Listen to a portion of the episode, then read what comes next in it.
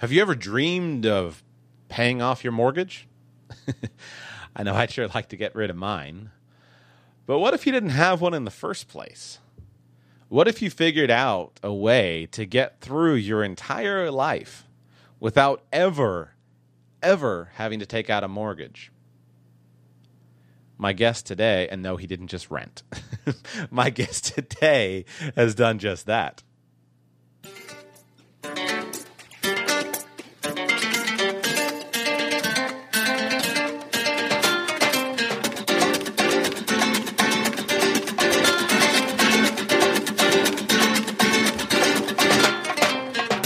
Welcome to the Radical Personal Finance Podcast. My name is Joshua Sheets. I thank you for being here. Today is Tuesday, October the 14th, 2014.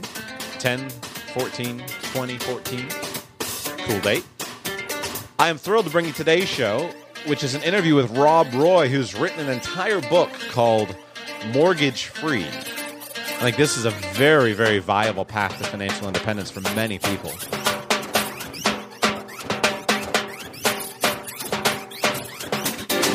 Years ago, I was browsing around in the library and browsing around the finance section and the real estate section, two of my favorite sections, and I come across this book called Mortgage Free. And obviously, with a title like that, how can I not pick it up? What I found in there was not the same old tired advice that I'd always read, but a very different approach to finance and a very different approach to housing. And I read the book and really enjoyed it. And I went on and I've done a lot of research in some of the strategies that are espoused by it. Today, I am thrilled to bring you an interview with the author. His name is Rob Roy. He is an amazing guy. He's got a really interesting story. And I think that this is one of those strategies. As he walks through in today's interview, he walks through exactly how he has successfully avoided having a mortgage his entire lifetime and yet lived very well. I hope you enjoy. So, Rob, welcome to the Radical Personal Finance Podcast. I appreciate your being here this morning. Thanks for having me, Joshua. So I got to say, I've been excited to talk to you, and I read a lot of books, but ever since I read your book, Mortgage Free, I found it in the library a number of years ago.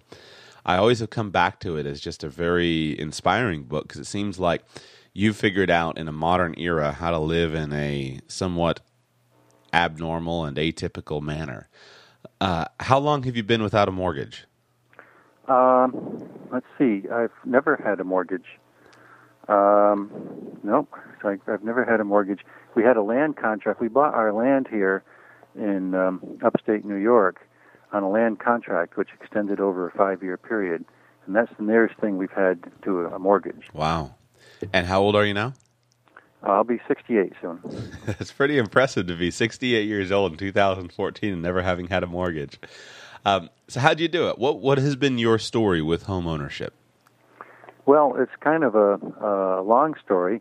I actually moved to Scotland when I was about 19 years old and found an old stone cottage there that I was able to get for £1,200. And actually, that's not right. It was £1,000. That was $2,400 in those days. And Harold Wilson was the Labor Prime Minister at that time. Mm-hmm. And there was a government grant program where the government, on houses that required rehabilitation, the government would put in half the money and you would put in half the money. So I never went to college. I used college funds. My parents had laid by $8,000 or $10,000 for my college education, and I put in half the money. Harold Wilson put in half the money, and the end of that was I owned my own cottage in the north of Scotland. Wow. It's a beautiful place today. It's worth over $250,000 today, and we're still friends with the people who live in it now in the north of Scotland. Were you working there or just living there, or what did you do? It was part of my second trip that I'd taken hitchhiking around the world back in the days when, you could hitchhike right across Asia from Beirut, Lebanon, right through Damascus and Tehran, Baghdad and Tehran, right to Afghanistan. Spent a wonderful week. Afghanistan was a wonderful country in those days. So, it's like another world a lifetime ago. Wow. So you lived in Scotland, and then after that, then what? Well, I lived in Scotland for 7 years. I met my wife, Jackie, while living in Scotland. Her parents had retired to the north of Scotland, and we wanted to pursue a self-reliant lifestyle, which was a little bit difficult there because the government kind of looked after people from cradle to grave. And, you know, I'm a great believer in Thoreau's philosophies, economic philosophies, and he said that the necessaries of life were food, fuel, shelter, and clothing. Mm-hmm. Well, we were okay with shelter. We had a mortgage-free shelter. Clothing wasn't a big problem. Food was somewhat of a problem. We didn't think we could grow enough food on our one-tenth of an acre of land to survive on. Mm-hmm. Later, we learned about French-intensive raised-bed gardening, and now we realize we probably could have grown all the food we needed. Wow. Fuel was a bit of a problem. We were in the middle of a 600-acre sheep farm, but there were hedgerows and major trees around between the fields, and the farmer allowed us to carry home the dead branches, drag them home, cut them up, and put them in the fireplace. Well, our perimeter of getting this wood was getting larger and larger, and we were dragging these branches home a mile. So fuel and food seemed to be a bit of a problem. I still had my U.S. citizenship, so we thought we'd come here and look for land and pursue a homesteading lifestyle. Mm-hmm. So we sold Mount Ridge Cottage. That was the place I'd done up. And we sold it for $26,000, which was clean money because by this time, the 3 years, the conditions of the grant was that you not sell it within 3 years, which I did not. Mm-hmm. And so I had the $26,000 as the grub stake for our homestead here in northern New York. So you moved directly from Scotland to... From Scotland, well, the previous year we had done a land search. We'd bought an old Volkswagen camper van, traveled around the country, and the place we ended up with was here in Clinton County, up in the north of New York, almost to the Canadian border. What was the criteria that made that upper New York the winner for you? Well, we liked the people, we liked the land form, we liked the price of land. Land was cheap here then, and it still is cheap here now. So that was critical. We were able to buy 64 acres and. Actually, the owner of the property gave us an option on another 180 acres at no cost, and then we found that we put in an ad in Mother Earth News saying we found this land and we're looking for other like-minded people that wanted to pursue a self-reliant lifestyle. Mm-hmm. So we went back to Scotland for a year to finish up our affairs there, and we had over 100 people that we were corresponding with. There was a big chart on the wall. And we'd correspond back and forth, and the chart was finally kind of self-eliminating down to about a dozen people, many of which met here on the land, and several of which bought parcels from the same seller who had given us this option. Wow. And most of those people are still here. So after 40 years, we still have the original Murtagh Hill community is still represented by at least one member of each couple that joined in. There were family breakups.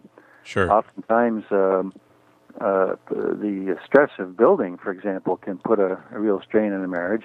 But there's still one member of almost every couple still here. We have about 50, 55 people still living here in Murtagh Hill, which is quite good for an intentional community after 40 years. Did you set out originally with the desire to create a community, or was it after the property owner mentioned to you the land was available, then you just said, well, maybe we'd like to live with some other like-minded people? It was on the back burner because on our land search, we wound up in a place for a while called Weedy Rough. It was a community down in Arkansas, and we were there with our Volkswagen camper, and we got a job helping to build a log cabin for Joe Mayo of the Mayo Clinic in Minneapolis. Really? And yeah. And in fact, that's where we first heard about cordwood masonry, which we can talk about later. But so we liked this community. We were there only about 9 or 10 days. But we said, well, that would be rather than try to go it alone and not have the support of like-minded people around you, let's see if we can form a community. And that's when then it fell into place with this option on the land. And we said, well, we don't need this 180 acres, but other people can make use of it. So that's when we put the positions and situations in Mother Earth News and started corresponding with people. And others joined us within a year or two after that, and now we have second generation. Our son and other sons and daughters are living here in the hill in houses that they built themselves. So, and there's a good chance it's going to be third generation soon. Wow, that's exciting. Yeah. How did you go about the actual process of building and developing the land without taking out a mortgage? Well, we had our grub stake, which was the $26,000 from selling the cottage. Where does that word come from? Well, it's interesting. The word grub stake, grub was what a financier would put up for a stake in your holding. Say you were a gold prospector in Colorado in the 1840s or 50s. You'd go to a financier who would provide the grub in exchange for a stake in your holding. The grub could be the food, the mule, the equipment, you know, and they became a silent partner, and that was the grub stake. Now we use the word for the money or materials which are needed to for an owner-built home. You're going to need some amount of money. Some people have done it for remarkably little, but you're going to need some money. But people often overlook that a good deal on materials or indigenous materials that are there on the land, wood, sand, stone, etc., can be a useful part of the building process. So, when you're looking for land, look at the potential for building of the indigenous materials that are on the land too. But yes, you'll need a certain amount of the grub stake financially to get this whole thing going. In fact, I devote an entire chapter of Mortgage Free to the grub stake. And procuring the grub stake. So you started with the $26,000, and based upon that, how did you actually go around about buying? You know, building the property. What techniques did you use? Well, as I said, we bought the land on land contract, and I forget the exact price details of it, but it was something like 20% down and 20% a year for 5 years. So I think we had. Oh, boy, I'm going back a long ways now. The original down payment was something in the nature of $5,000, something like that, $5,000 or $6,000, and then we'd pay a couple of $1,000s a year for the next 5 years, plus interest on the unpaid balance, which was 6% in those days. Excuse me. So that was part of our money went out. We also bought a brand-new Toyota pickup truck as the vehicle to build our house with, and the owner of the agency was trying to win a trip to Europe, so he gave us a really rock bottom, he gave us a rock bottom price of $3,100. So this was a brand new Toyota pickup truck that we had for years, and that became our workhorse for building not only one but finally three houses here in Murtagh Hill. But so that was another $3,000, and then we built our first house, Login Cottage, for a total materials outlay for $6,000. Wow! So we still hadn't used up our $26,000. And then Jackie was also working as a registered nurse here in Plattsburgh, New York, So a little money was coming in as well. So we built our first place for a materials cost of $6,000, no labor cost, and that materials cost includes the excavation for the basement, and a basement is something I would never do again, but half our money went into the foundation and basement, and the other half went to the house that was above grade. I look at things a little differently today, but that was our first place. Why would you not build a basement today? Well, I'd go the extra mile. If I'm thinking of basement, I'd rather think beyond basement to what we call earth-sheltered space, and the difference between basement and earth-sheltered space is you got to put a little extra money into things like good light, ventilation, insulation, waterproofness, all these good things. Our second house, for example, was called Login Cave, and it was an earth-sheltered house where your earth berm right up to the east and west walls, the north wall, living roof right over the top, south-facing, solar gain. And now you've got a warm, dry, bright space instead of a dark, damp, dingy space. Right. The basement at Login Cottage, our first house, as I said, cost half the cost of the house, but it got less than 5% of the use of the space. And it was dark and damp and dingy. Login Cave, on the other hand, was a much more energy-efficient, warm, bright, dry place. So think beyond the basement mindset. Think in terms of light, bright, airy, earth-sheltered space, and that's what we've been involved with ever since, is cordwood masonry and earth-sheltered housing.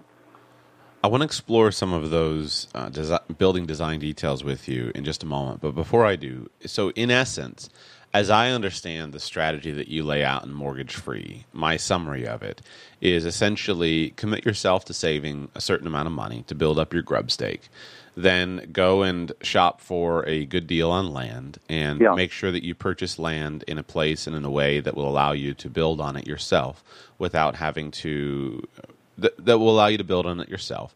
And with the goal of using some of the building techniques that are a little bit easier to do on your own at a lower cost, and then build and develop your property slowly over time, doing the majority of the work yourself. Is that a fair summary of the strategy? Boy, that's a great summary, yeah. I couldn't have said it better. I distilled your multi-hundred-page book down into a couple of sentences. But one of the keys that I liked, however, is that you are focused not on using mainstream building methods, but on using and this is where what's challenging, because oftentimes building with a mainstream, with the current building methods takes a great degree of skill and experience, and there is a substantial cost for materials because it's all specialty manufactured and produced. But you're using some of the alternative techniques that are a little bit more natural, a little bit more easily done by yourself. Is that, and that's a core part of the strategy, basically, right? Mm-hmm.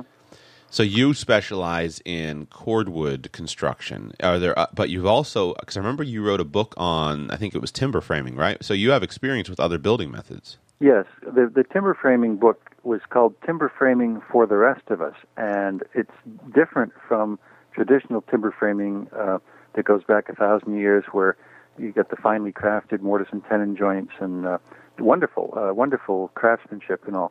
The timber framing that we practice is what most contractors, backyard builders, farmers do, which is actually using commonly available mechanical fasteners such as heavy structural screws and Simpson fasteners and these sorts of things.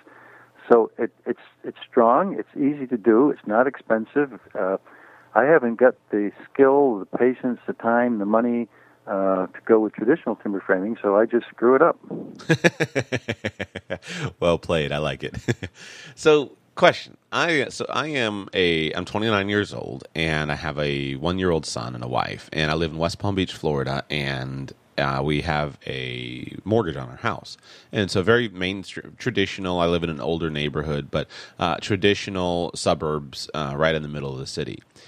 Is it still you did this back in, I guess it must have been the 70s or 80s. Is it still possible in 2014 to do what you did back then and pursue a mortgage-free lifestyle with this strategy?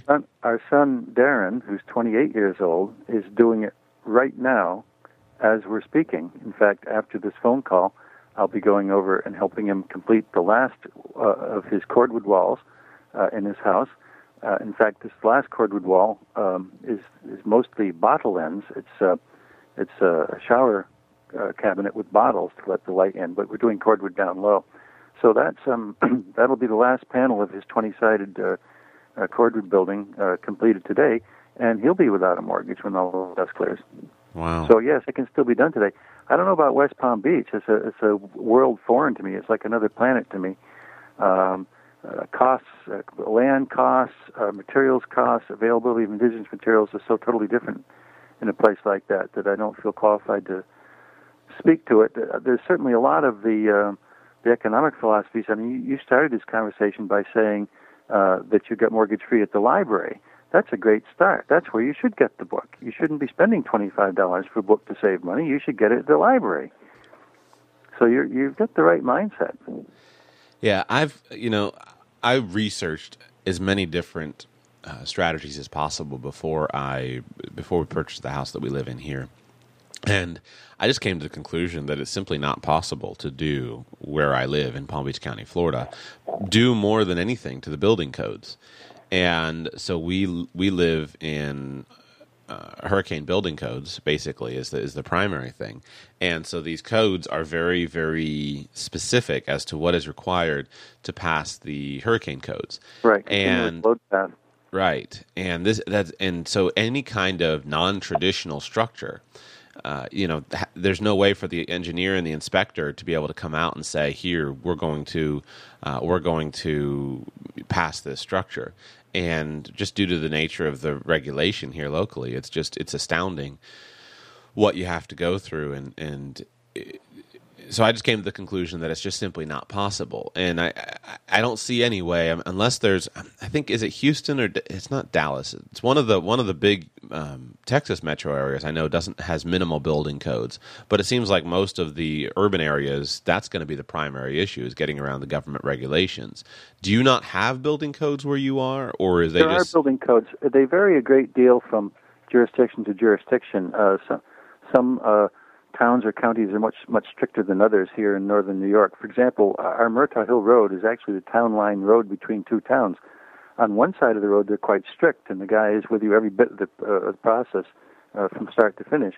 On our side of the road, the building permit involves filling out a 3-page, 8.5 by 11 sheets of paper, handing the guy $20, and never seeing him again in your life. Wow! So it's totally different.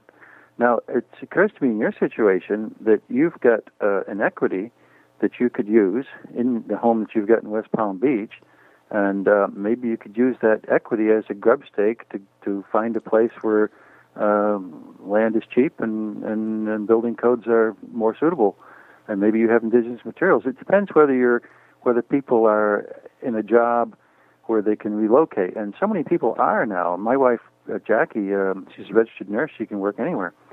A lot of people are working in computers, or maybe in the radio industry. You can do your job from anywhere. I don't know. But people that can relocate can take advantage of a grub stake derived from an artificially high value in West Palm Beach and put that in a place like northern Maine, Wisconsin, or New York for cheap land. Right. Yeah, we definitely could do that. The reason we live in West Palm Beach where we live is because of the community of friends and family and church and the community that we're a part of. Mm-hmm. And so I just simply have made the decision to, with a good attitude, do all I can to live as intelligently as possible where I live. And we've got a really great setup. We've got about a half acre of land, but it's right in the middle of the city. We can walk to the grocery store. We can walk to the library. We can walk to all of these things. They're all within about half a mile of our house. But we live in kind of this tucked away, quieter part of town that many people don't know exists. And so I'm just working with the property that I have to try to increase it, to try to homestead it in a way. And yeah, I think that's great. And so trying to do my best to work on the energy efficiency of the problem, to be more self-reliant, to get some food production into the backyard, and it's just it's a lot of work. It takes a lot of time. Well, a half acre is a substantial amount of property for growing food. Jackie and I have been involved lately in what we call raised beds. Mm-hmm. These are raised beds. We're in our late 60s, so we like to work at 32 inches off the ground instead of having getting right down on the ground itself. So I've been building these raised beds, which we like a lot. And you can grow with a French intensive raised bed gardening method. You can pack an awful lot of stuff in these a few square feet. Tell me about cordwood masonry. What is it, and why did you go to it? What advantages does it bring over other building methods? Well, cordwood masonry is the building of a substantial wall, a thick wall of short logs called log ends. And these log ends are laid transversely in the wall, much like a rank of firewood is stacked. Mm-hmm. What gives it the exceptional thermal characteristics is that the mortar joint is not continuous through the wall. There's an insulated space between the inner mortar joint and the outer mortar joint. So as you approach the wall, it looks like a cross between a stone wall and a stack of wood. It has the appearance of stone masonry, but when you get up close, you see that it's not stone, it's log ends that you're looking at. But the mortar joint doesn't go all the way through the wall. If it did, it would conduct heat or cool, if you like. Conduct the cold is the same as conducting heat. Through the wall, and you'd be bleeding the heat out of the house in North Country winter. So the insulated space allows you to keep it warm in the winter, cool in the summer, and the house stays a good steady temperature. There's so much mass, particularly in the inner mortar joint, It takes a long time for the internal temperature to change. So the net effect is insulation is one thing, and it's important, but thermal mass is equally important, and the juxtaposition of insulation and thermal mass is critically important. So here we've got the thermal mass on the correct side of the insulation where we can control the temperature of it. We can control its heat. We can control its coolth. Coolth is my word for heat at a lower temperature. So the house is a nice, steady temperature. Up here, we build walls 16 inches thick. In Canada, they build them anywhere from 18 to 24 inches thick, the walls. Do you also incorporate solar design into your house as well? Oh, yes. I can't imagine why anybody would not do that given an opportunity, providing they haven't got a high-rise in front of them stopping the solar gain. Interestingly, in some parts of the South, like Mississippi, Alabama, and these places, it actually makes more sense to orientate the house north because cooling is the more important energy consideration. But here in the north, we're wanting to take advantage of the sun, and so we orientate the house in a generally southerly direction. It can be a little bit west of south to get even more solar gain. But we also earth shelter the house. So our house is a large, round cordwood masonry house. 60% of the walls are cordwood masonry. The other 40% are earth-sheltered, and that 40% which is earth-sheltered, and this is what's different from a basement, is on the north side. The walls are waterproofed and insulated on the exterior, so I can control the temperature of the mass fabric of the walls in our earth-sheltered space. So it's tantamount that we're building the house in South Carolina instead of northern New York in terms of the climate from which we're beginning to heat and cool it. Wow. Is cordwood most appropriate for a certain climate? It's been used in all climates. I've seen it in Belize, for example, in Hawaii, Big Island, Hawaii. It's in the South. In my book, Cordwood Building, there's one chapter written by a guy in West Columbia, Texas. There's some nice ones just over the Florida line in Georgia. Back in Florida, back in the 30s, there were these cookie houses, they were called, and they were built of things like swamp cabbage and pine that were cordwood houses, basically, and there's still one that's kind of a museum somewhere. I don't ask me where because I can't remember, but these cookie houses were popular in Florida in the 30s. But, yes, they're still built in the South. Most of them are built in the North, however. Wisconsin is certainly the hotbed of cordwood masonry construction. But there's a lot of it throughout Canada, from British Columbia right through to the eastern provinces, a lot in Ontario and Quebec, for example. New York has quite a few, Michigan, Minnesota. North Carolina is pretty popular. If you were trying to set out to build a house where you were strongly focused on energy efficiency, and you were doing a survey of some of the, I don't know what to call them. I don't like calling them alternative building methods. Green building, okay. Maybe? Or... So green building methods. So whether that's you're looking at, and you would know more of these than I would, but you're looking at cordwood, you're looking at straw bale construction, you're looking at, I don't know what it would be, rammed earth, you're looking at cob.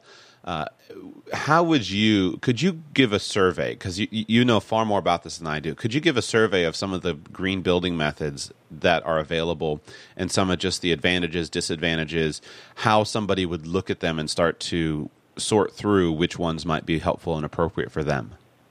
Well, first and foremost, I think you've got to go back to the basic adage of build with what you've got. You don't want to be sending...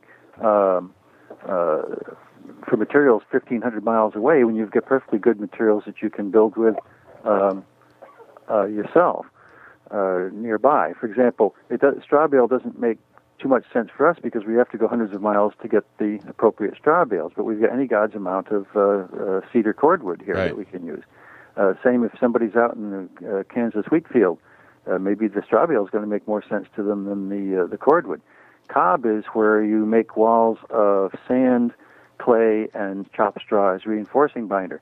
But if you haven't got a good source of pure clay, because it's about 20% clay, then cob is not an option to you. For us, for example, we had to go quite a few miles away to get enough cob just to build a small cordwood panel with cordwood and cob as an experiment. So cob is not a good option for us either.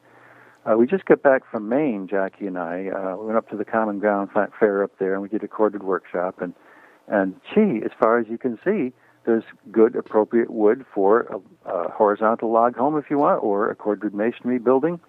So again, use what you've got, and your land may yield what you need. You mentioned rammed earth, and then there's also sandbags that you can fill.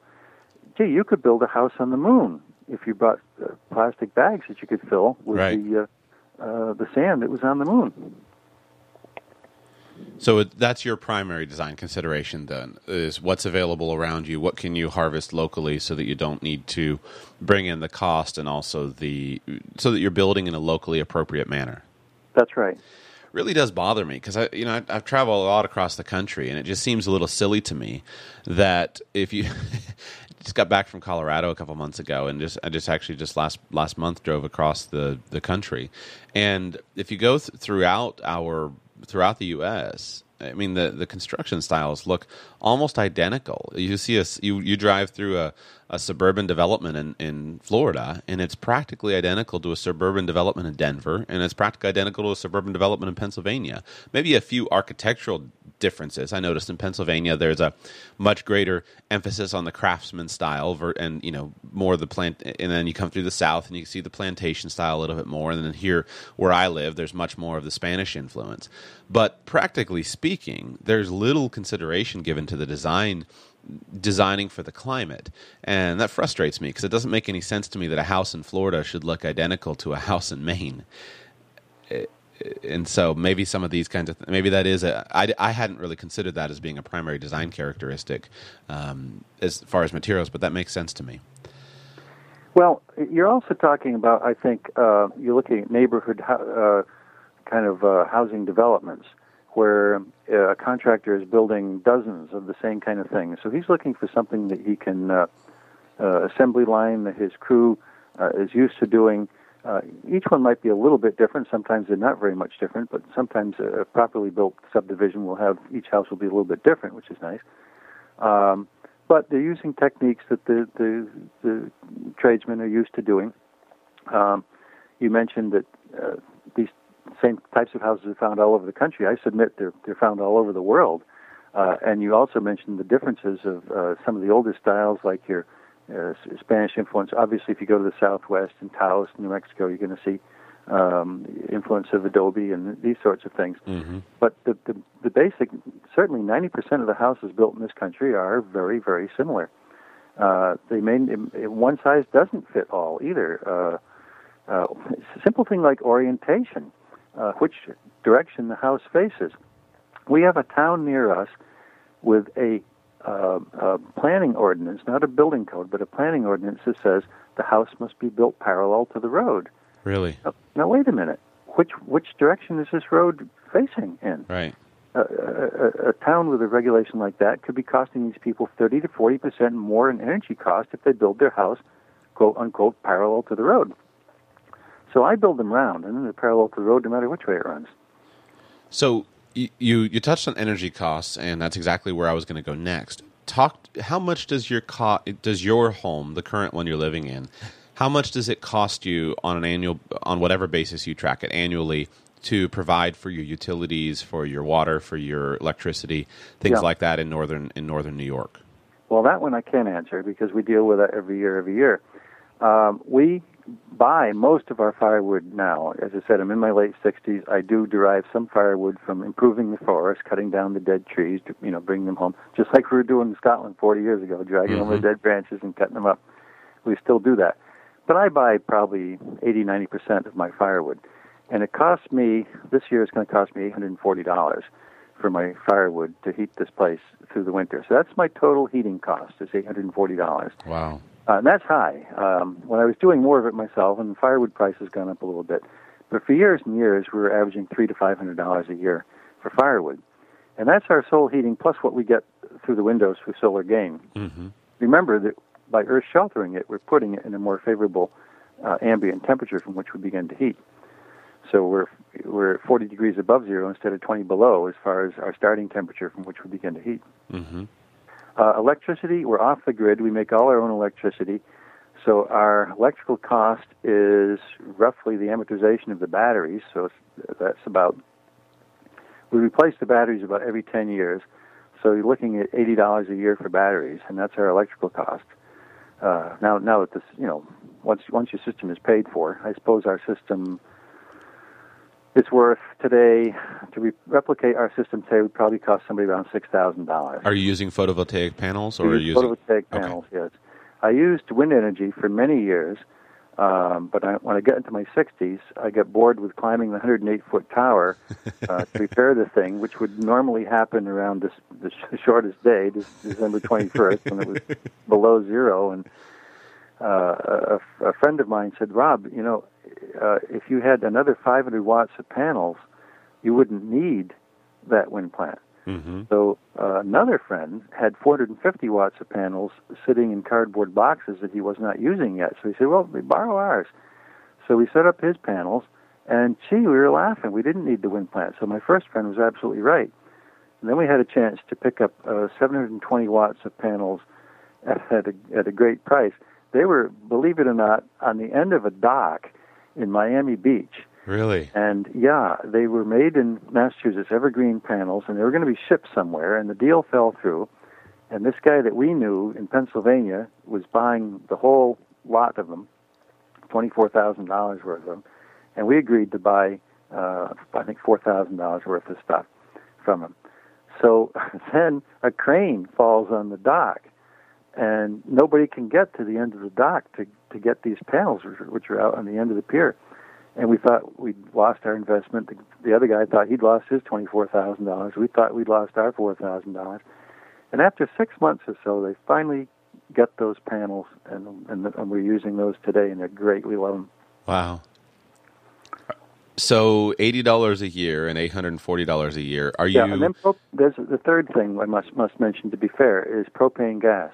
Okay. We use propane gas for things that, if you use electric, would be you couldn't do with photovoltaics with an off-the-grid battery system. For example, water heating. It's got a heating coil in it. Electrical baseboard heating. A large refrigerator, which has a heater going constantly in it. So these kinds of things we use propane gas for. Propane gas is a much more efficient way to heat water, to heat food, to run your refrigerator. So we do those things with propane. But all our lighting, small appliance circuits, Jackie's sitting next to me here right now. She's on her computer, and we got our lights on, and all this comes from the battery system. Any idea what your annual propane costs are? What's the annual propane cost here, would you say, Jackie? $700, $800, something of that nature? I think it's gone down to around $500. She thinks it's gone down to around $500 a year now, but it's somewhere between $500 and $700, $800, somewhere in that range. It varies a bit because the price of propane goes up and down. Do you... And I'm curious because, and the reason I'm probing is, so I work as a financial planner, and one of the things that I often think about is I try to figure out what the actual costs are. So there are two ways to basically, in my mind, to not have to work for money. And number one is have a large investment portfolio of some kind that's producing enough dividends and interest that can support your lifestyle, where you can buy the things that you need to live your life, or simply to buy the things that you need to live your life, and not have need for the to build a large nest egg, so to speak. And probably what's practical is probably to do a combination of those things. So do you and your wife, do you consider yourselves retired? No, but you've missed a major thing there. Those are two good ones that you mentioned. But I think a third one is... Every time that you can do something for yourself instead of paying somebody else to do it for you, there's a tremendous saving, whether it's building your house, repairing the house, because you're the best place to do that, or growing your own food, all the things that you can put your value into, your sweat equity. You're not charging yourself for your own labor. I say a dollar saved is worth a lot more than a dollar earned, because mm-hmm. we have to earn so darn many of them to save so precious few. Mm-hmm. And you look at people, if they're a really good saver, somebody at a regular job, it's extraordinary if they can save 10% of their income. Mm-hmm. Matter of fact, Americans today are net negative savers. Mm-hmm. So if somebody can save 10%, we'd say, gee, that's pretty good. So what does that make a dollar saved worth? Well, you had to earn, if you're a good saver, you had to earn 10 to save one. If I find a dollar on the sidewalk, what's that dollar worth? It's $10 I didn't have to earn. Right. So if I can save a dollar by doing something myself, that's $10 I didn't have to earn to save that dollar. You see? Right. It's a whole different economy. It's a powerful concept, and we just don't usually, I was never trained to think in terms of, well, let me, I don't want to, that's actually not correct. I often rejected that line of thinking when I was younger. You know, my father would train me to do things myself, but I had a mindset of, well, I'll just go and I do better at earning money. I'll just go and I'll just go and earn more money, and I'll pay someone else to do things for myself. And I think, you know, so I've had to work hard to kind of overcome some of that, and it's probably a balance somewhere, because there's always this constant tussle between doing things myself versus hiring someone else versus what's the highest and best use of my time. Do you apply your philosophy always to simply doing it yourself, or do you? Oh, no. For example, I'm not about to. My son in Colorado will do this, but I'm not going to do my own brakes on the car. We're about to get our brakes done on the car. I'm not going to go take my car apart and fix the brakes. Right. But my son in Colorado would do that. So we all have our lines to draw in that sort of thing. But there's a lot of things that people can do for themselves and save a tremendous amount of money in doing it. Or just, for example, we talked about the grub stake. And to put aside the money you need for this adventure called building your own house, you have to lay by this money. So you could go on a kind of a materials fast to save money. So somebody goes out to eat and go to a movie. A couple goes out to dinner, they go to a movie. It's easy to drop $80 or so, maybe $100 in that evening. Well, that was, if they're good savers, that was $800 they had to earn to be able to save the $80 that they had for the free money to go out to eat. So by not doing that and staying at home and hiring a movie, they maybe get away for $10, and that's $70 saved, and that goes towards the grub stake. I've had people read Mortgage Free and then go on a materials fast and report to me about how they make a game out of it, and they save a lot of money in a couple of years' time. One couple from Wisconsin got out of debt in 2 years. They were out of debt, and they were saving money, and they actually saved enough money to go to Australia for a while, came back, built their own home. So, yeah, it really is a different mindset altogether.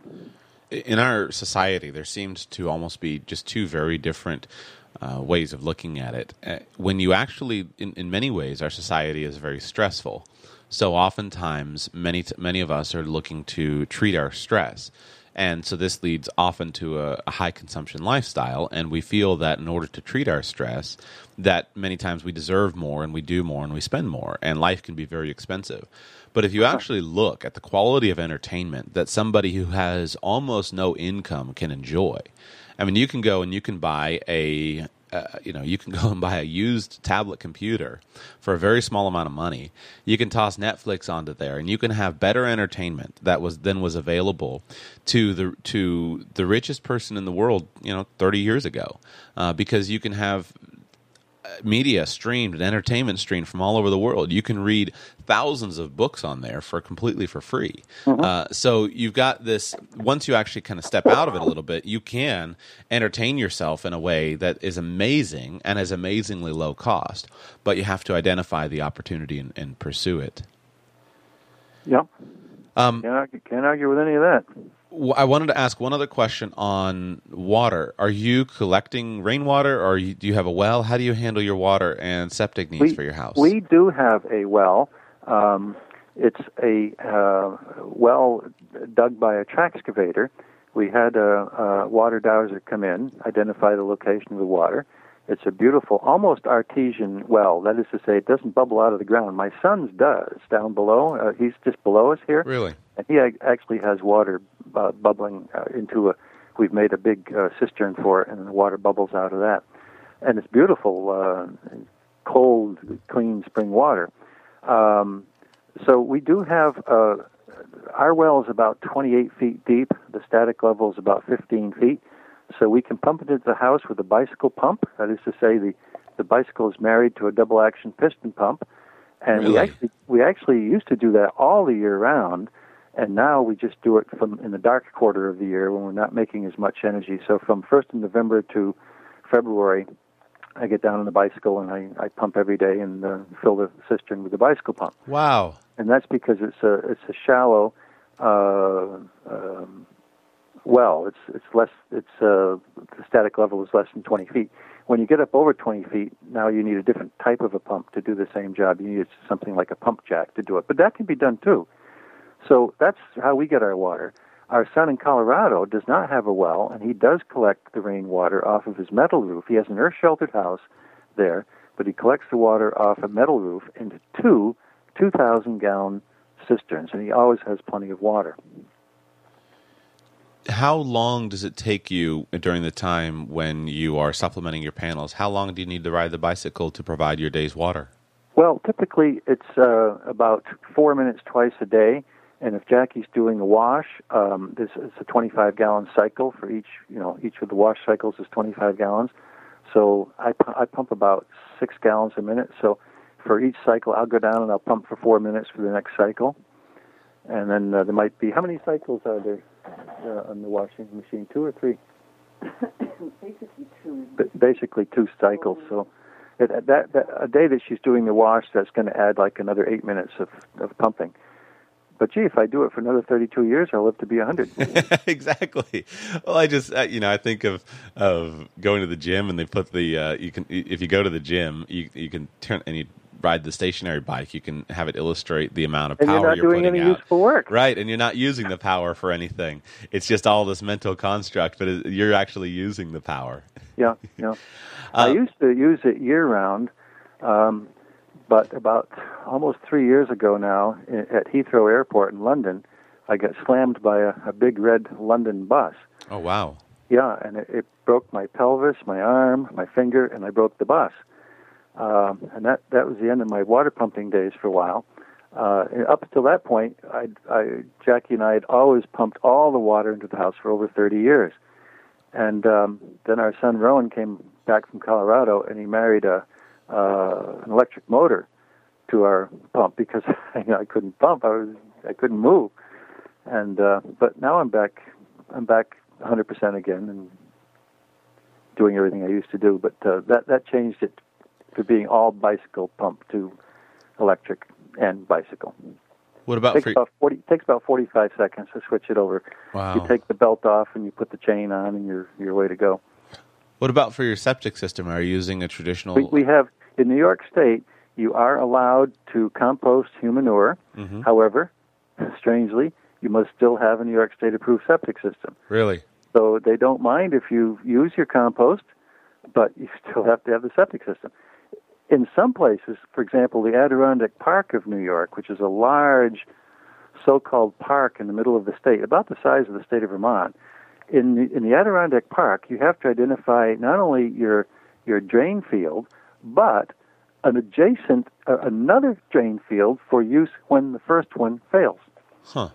So now you've used twice as much of the land surface to compost human manure, and not even compost it, but just to get rid of it. Better is, in fact, to compost it. So, do you guys compost it, or do you use the septic system? We have some of our we have guest houses at the building school here. We run a building school in northern New York, and we have 4 guest houses, and we have 2 composting toilets. And again, our son in Colorado and our son here, the one that's building next to us, they're all using the Joe Jenkins Humanure composting system. Yeah, I read his book; it was excellent. Yeah, Joe's quite a friend of ours. He makes it entertaining to read. He certainly does when you're dealing with probably the subject that would cause more people to be uncomfortable. He deals with it in a very funny way. It's a simple system. It's basically poop in a bucket. Right. Yeah, I've threatened my wife. With it, but I haven't followed through on it actually yet. But who knows? You never know. Entrepreneurship. What was your path to doing the building school? Was it with a goal of just you saw the need and wanted to share your knowledge? Or was it you wanted to make money? Or what's been your path through entrepreneurship? Well, I've always been a teacher. I had my own water ski school in Massachusetts years ago. I taught algebra and geometry in high school. I've always been a writer. And when it came to building a quartered masonry house, there wasn't any information out there, written information. Jackie and I actually traveled up into Ontario one day with a friend, and we looked at some old quartered masonry houses that people were gracious enough to show us. But on the way back down from Ontario on a Sunday afternoon, we come across a farmer laying up a cordwood barn, and he was gracious enough to share what he knew, extra lime in the mortar and this sort of thing. And I realized that it needs to be a book to tell people how to do this. And I knew how to write, and I knew how to teach. So it started out with the book, and then I started teaching at the Mother Earth News Echo Village in North Carolina. I was teaching earth-sheltered housing down there, actually, 3-4 years after we built our first house. And then I wrote a book on earth-sheltered housing, and now we've written 15 books now. The last one is called The Coincidental Traveler that Jackie and I wrote together, and it's kind of the Mortgage Free of travel. It's the subtitle is Adventure Travel for Budget-Minded Grown-Ups, which is us. What are some of the strategies that you explore in that book? Well, some of the strategies in that one are similar to what you get in Mortgage Free. First of all, extend yourself. It's possible to cultivate coincidence. You can create things happening by extending yourself. You can do this in building. You can do it in travel. You've got to let your need be known. For example, and in low-cost travel, we travel chicken buses, for example, in Central America. And not only do you get to really see the country from the local point of view, but you'll meet wonderful people who will, and you extend yourself, and they extend yourself, and pretty soon, instead of staying in a hotel, you're staying in somebody's private home somewhere. Right. This has happened. Couch surfing is something that Jackie and I have joined, and we're in our sixth season, and couch surfing enables you to stay with people all over the world for free. As a matter of fact, it's against the rules of couch surfing to charge anyone to have them stay with you. So you might contribute to take them out to eat or contribute to the household food stuffs and all.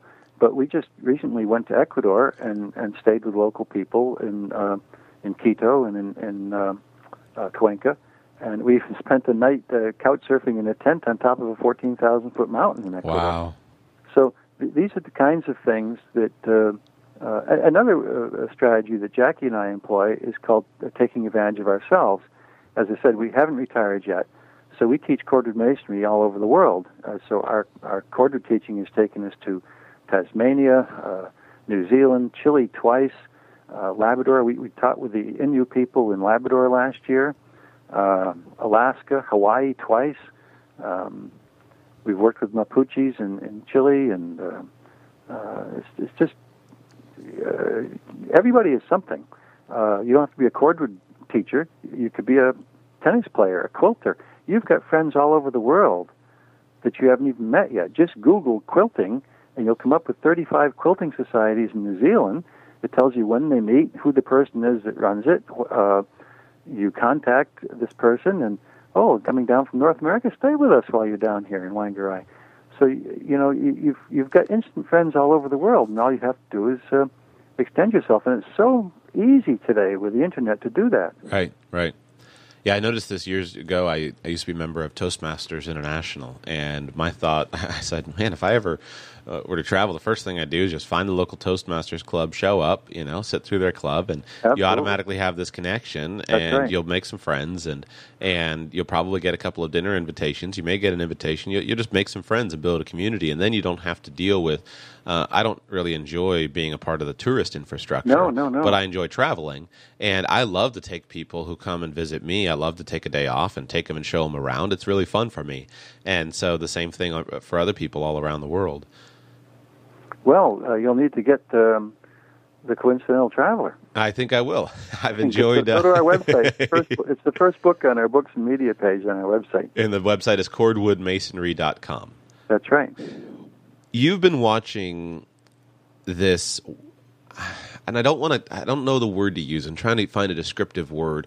It seems so stupid to say an alternative lifestyle or whatever. But you've been watching cultural shifts. Let's propose the question in that manner. You've been watching cultural shifts happen over the last at least 40 years, whether it was from the 70s back to the land movement up through today in 2014. What have been your observations from the perspective of having watched and been involved in these cultural shifts? Are people moving more toward the kind of lifestyle that you teach? Are people moving away from it? Is it a mixture? What have you observed culturally speaking over the last 40 years? Not much difference percentage-wise. I think this is going to appeal to a certain kind of people, and I don't think their percentage has changed a great deal from the 70s up until the present day. I'm always thinking, oh, wow, this thing is going to reach critical mass and it's going to take off, but it never does. And I don't know what members would be interested in living the way that we do, but certainly it's a small percentage. It's significant, but small, 10%, something like that, I'm guessing here.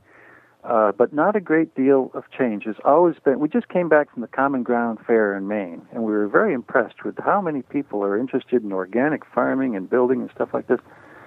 But it's in a certain area that is conducive to that sort of thing.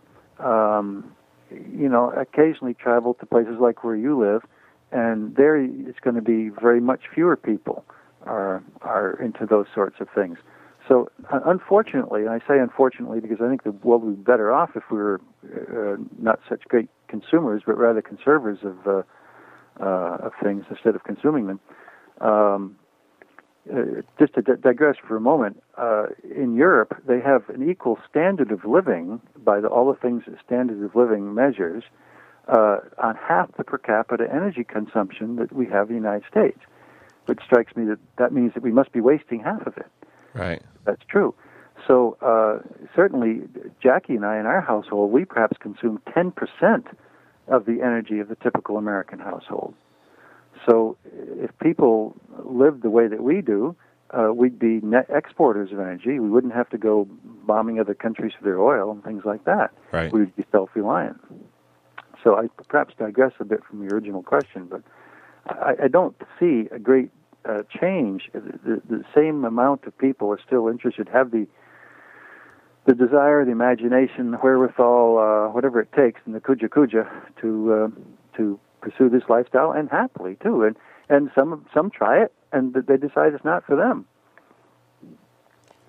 Why do people not want to pursue the lifestyle? Why do people try it and decide it's not for them? It didn't work out for them. They got themselves into a sticky wicket. Things weren't going well. They were living uncomfortably. Living in a construction zone, the family breaks up. As Zorba calls it, the full catastrophe. Right.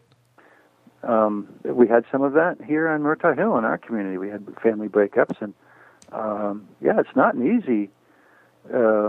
easy lifestyle. We look at our son right now. The way he's living is like Jackie and I, like we were living 35 years ago. Still the composting toilet and no hot water in the house yet and things like that. It's hard to believe. And yet, when you think about it, he's living with clean water, he's got basic electric, he's warm, he's better off than, 75% of the people on this planet. Right.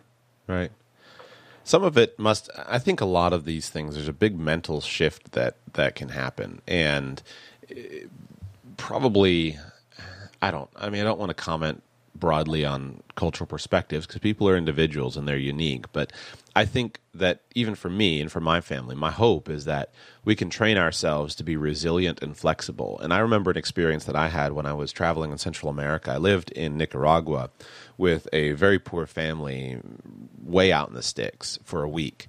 And this family was very gracious to host me. It was part of an organized tour I was doing with school, and it was prearranged that I would stay with them for a week, and they were very gracious to host me. But the village that we were living in It was just very poor. And I remember when we got to Nicaragua, we were traveling from Costa Rica to Nicaragua. And the first few days in Nicaragua, we stayed in some hostels, and the hostels did not have hot water. Mm-hmm. And that was the worst experience for me ever. And I just remember I couldn't stand taking a shower. I would just grip my teeth, mm-hmm. and I would turn the water on, and I would be done in about 90 seconds. Soap up, rinse off, be done, just shivering the whole time. Mm-hmm. Well, then I went out in the campo with this Nicaraguan family, and in this situation, we, you know, the toilet was a concrete pad with about 3-foot walls around it, right in the middle of the development, an outhouse without a house on it. And the shower was basically a shower enclosure made with flour sacks. It was about 3 feet high, and a 5-gallon bucket of water. So yeah. I took one shower, and that worked fine. And I wasn't. I've since learned how to shower much better in those conditions and enjoy it. No big deal. But at that time, I was still kind of young. I was not confident. So I took one shower, and then I didn't shower the rest of the time. So by the end of the week, I was just ready for a shower. Well, we pick up and we get out of that city, and we go in the bus to, I don't remember the town. It may have been Granada or something like that in Nicaragua. And I remember getting to the hostel, and we get to the hostel, and the hostel, of course, has no warm water, but it has a shower. And I remember just standing there, and there was no hesitation about the cold water as far as, oh, it's so cold, I have to get in and out. I remember standing there just luxuriating in the cold shower, just so thankful to have a shower. Yeah. Well, how cold can the water be in Nicaragua in the first place? It felt cold to me. I was a little bit, I was a weakling at that time. Not that cold. But it was just, I was struck by how in one week, I had gone from, I cannot believe how cold this shower is, this is the worst experience of my life, to standing there luxuriating in the cold water and not even worrying about the fact that there was no hot water. And it was a lesson to me that I've tried to apply since then, to always test myself and challenge myself and expose myself to extreme circumstances so that I am a resilient, flexible person, because I'm convinced it's much less about the external circumstances and much more about the character of the person. Well, I'm reading Fatu Hiva right now by Thor Heyerdahl, the story of his early days in the Marquesas with his wife. They moved from Norway to the Marquesas and lived in Fatu Hiva. And boy, when you read what they went through, you realize, holy mackerel, you can do anything. You know, it's a very inspiring book written back in, well, it was written in the 70s, but it tells the story of his time in the 30s in Fatu Hiva. Very inspirational. Two final questions for you. I recognize that you said that the same percentage of people are interested in living the kind of lifestyle. Have you seen an improvement in the technology being developed? Definitely, particularly in things like solar. As a matter of fact, thanks to the Chinese and who is it? Maybe Musk, the price of photovoltaic panels has come way down now, so it's very much cheaper per peak watt than it was when we started out. Solar is good because you can add on to it incrementally as you can afford it. You can add another couple of panels on, for example, right, as opposed to wind where you're in for the whole thing at once. But so solar cells are better; they're cheaper. That's a good thing. Battery technology has been slow to improve, but is slowly getting better. The equipment that goes along with the photovoltaic system, the outback charge controllers, the trace equipment. I mean, our trace inverter is still working perfectly after 30 years, so it's good stuff. But, equipment has improved a lot, and I think the cost has come down, particularly on photovoltaic panels. So there are improvements that have been made. What I'm hoping is that we can have a lot more innovation in the technology. And what's interesting to me is in many young people that I know who are not pursuing any kind of lifestyle that would be any kind of back to the land lifestyle, they're not crunchy, they're not hippie, they're not pursuing any of that. They're living a mainstream urban lifestyle. And yet, many of my friends enjoy researching some of the technology that is available just simply through YouTube. And I know I do that, and I go on YouTube and I find all these interesting technologies. When I find somebody who's built a hot water, has built a rocket stove to heat a a barrel of water, and they've built the whole thing with $30 worth of parts, but they built an amazingly efficient hot water heater. And then I look at that and I say, that is amazing. But yet look how, if we can focus some engineering technology on that, whether it's something, you know, as well known as a rocket mass heater or something like that, or whether it's some of the earth sheltered technology that you talk about, whether it's solar design technology, whether it's food production technology, things like that.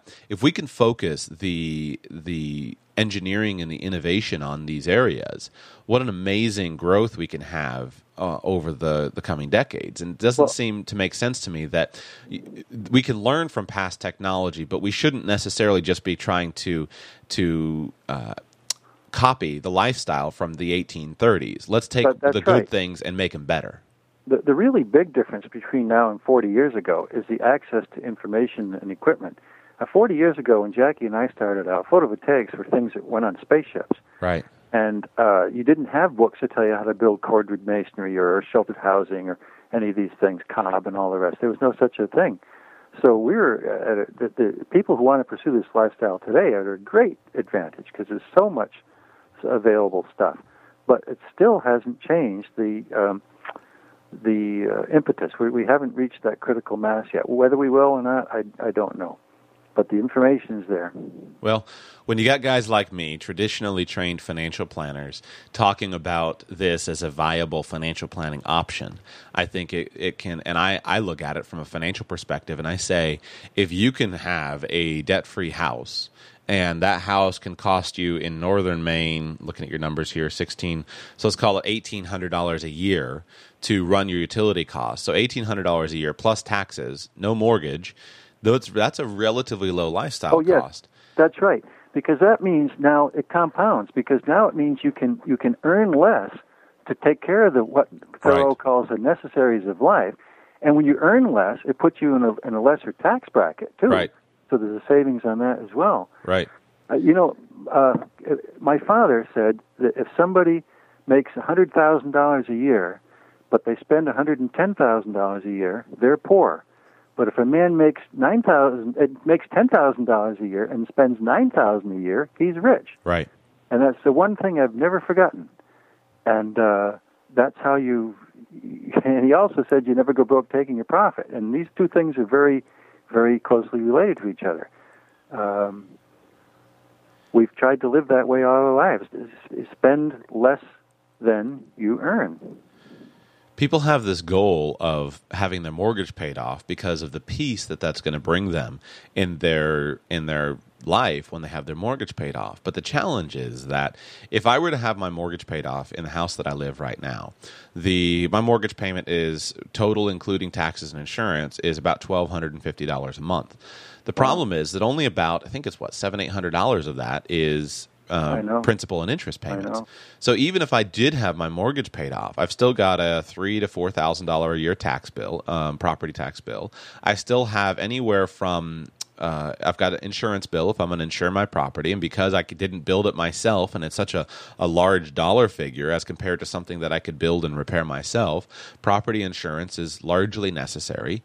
Then you took a look on that, and my house is so horribly energy inefficient that my electrical cost, this last summer, averaged between to as high as $280 per month. Wow. That is a massive cost on a monthly basis to support. So what happens is that many people are stuck in this lifestyle where they come to me as a financial planner, and even with a paid-off mortgage, which is supposed to be this utopia. I have a paid-off mortgage. I finally own my house, the American dream. Well, no, you don't, because you still have all these other costs. And, we just wiped out $14,000 a year better off, though. You are. But you still have a massive amount of other costs. So I look at it and I say, yes, the mortgage is important, but what people, I think, what we have this traditional idea of, which pervades our culture, is that in the past, the mortgage was the biggest cost. You had lower utility costs, you had lower tax burden, you had basically lower costs. So when people were thinking of the mortgage, they were thinking of those all-inclusive costs. And the only way I know how to do that is to pursue strategies like yours, or to accumulate enough money where you can comfortably comfortably fund the expenses. And ideally, it's both of them. So investing in insulation in my house is a very high priority for me because I've got to lower that electrical bill. And people should consider all of these facets of the strategies. Mm-hmm. Do you plan to ever retire? We get asked that question every few years, and every few years we say, we get that asked that question every few years. And so, you know, here's the thing. We enjoy our work. We enjoy working with these young, enthusiastic people, and not necessarily young. Sometimes older people, too, are coming and making a life change. And they're enthusiastic. They're where we were 40 years ago, desperately seeking this information. And we bounce off of that. We just it brings us alive to see ourselves 40 years ago and have the information that we can share with these people. So first, you must enjoy your work, and we enjoy our work, and it's a vehicle for travel all over the world. We're hoping to do workshops in Ecuador. We did some couch surfing in Ecuador last year, and we met some people, two different people, who would like to have us do corded masonry workshops in Ecuador. So that's a chance to travel and see some parts of the world we haven't seen before either out in the country. So, yeah, we really enjoy it and can't see any reason to retire because we enjoy it. We're probably not working as hard or as long as we used to, but retirement's not on the cards right now. As a matter of fact, Jackie and I are hosting the 5th Continental Cordwood Conference next July. The first one was held here in 1994, and there have been 3 since. So about every 5 years there's a Continental Cordwood Conference, and this will be a World Continental Cordwood Conference because we expect to have people from all over the world here sharing and innovations in cordwood masonry. So that's a lot of work to organize a conference like that. So that's what we're working on over this winter, and everybody will be assembling here in July, probably 100 to 200 people. I would ask you not to retire because, A, you're going to get old if you retire, and that would be bad. But, B, I want to bring my kids to your workshops and teach them the skills in the future of how to actually do some of these building methods. Well, you should come. You should come yourself. I will. I would like to. Yeah, I can't see if I can. If I were willing to move out of West Palm Beach in the future, I would make my own education in the practical hands-on of actually doing some of this stuff a very high priority, and I may reach that at some point. You never know, but I at the moment that's the primary thing that's affecting me. But I do want to, as I build more margin into my life, I actually want to learn some of these skills. I want to learn and come and do some of the workshops, and my hope is I'm going to do it with my kids as a kind of a family event. Yeah. Rob, thank you for coming on the show. You're welcome. I appreciate it. It's been fun. And now I want to actually ask you one bonus question, which I'm going to put at the end of the interview. Are you still moving big, heavy rocks? Oh, yes. Yes, in fact, we're in about a week's time, we're going down to look at the SOFIA project, which is a 50-ton stone, 32 foot 5 inches long. It's lying in a field at the Center for Symbolic Studies in New Paltz. And I'm project director to demonstrate transporting and erecting this SOFIA by hand. The project's dragged on too long, and we're short of funds right now to get the necessary wooden. We want to limit ourselves to equipment that the Neolithic people would have had available 5,000 years ago. That requires a lot of heavy timbers, ropes, that sort of thing. So Michael Barnes, who did the original Nova series on Stonehenge and the obelisks and the pyramids, he's on board trying to find a producer that's going to, like Mega Movers, for example, to do a program about this and maybe pony up some money. We need around $10,000 for the various equipment that we need to do this.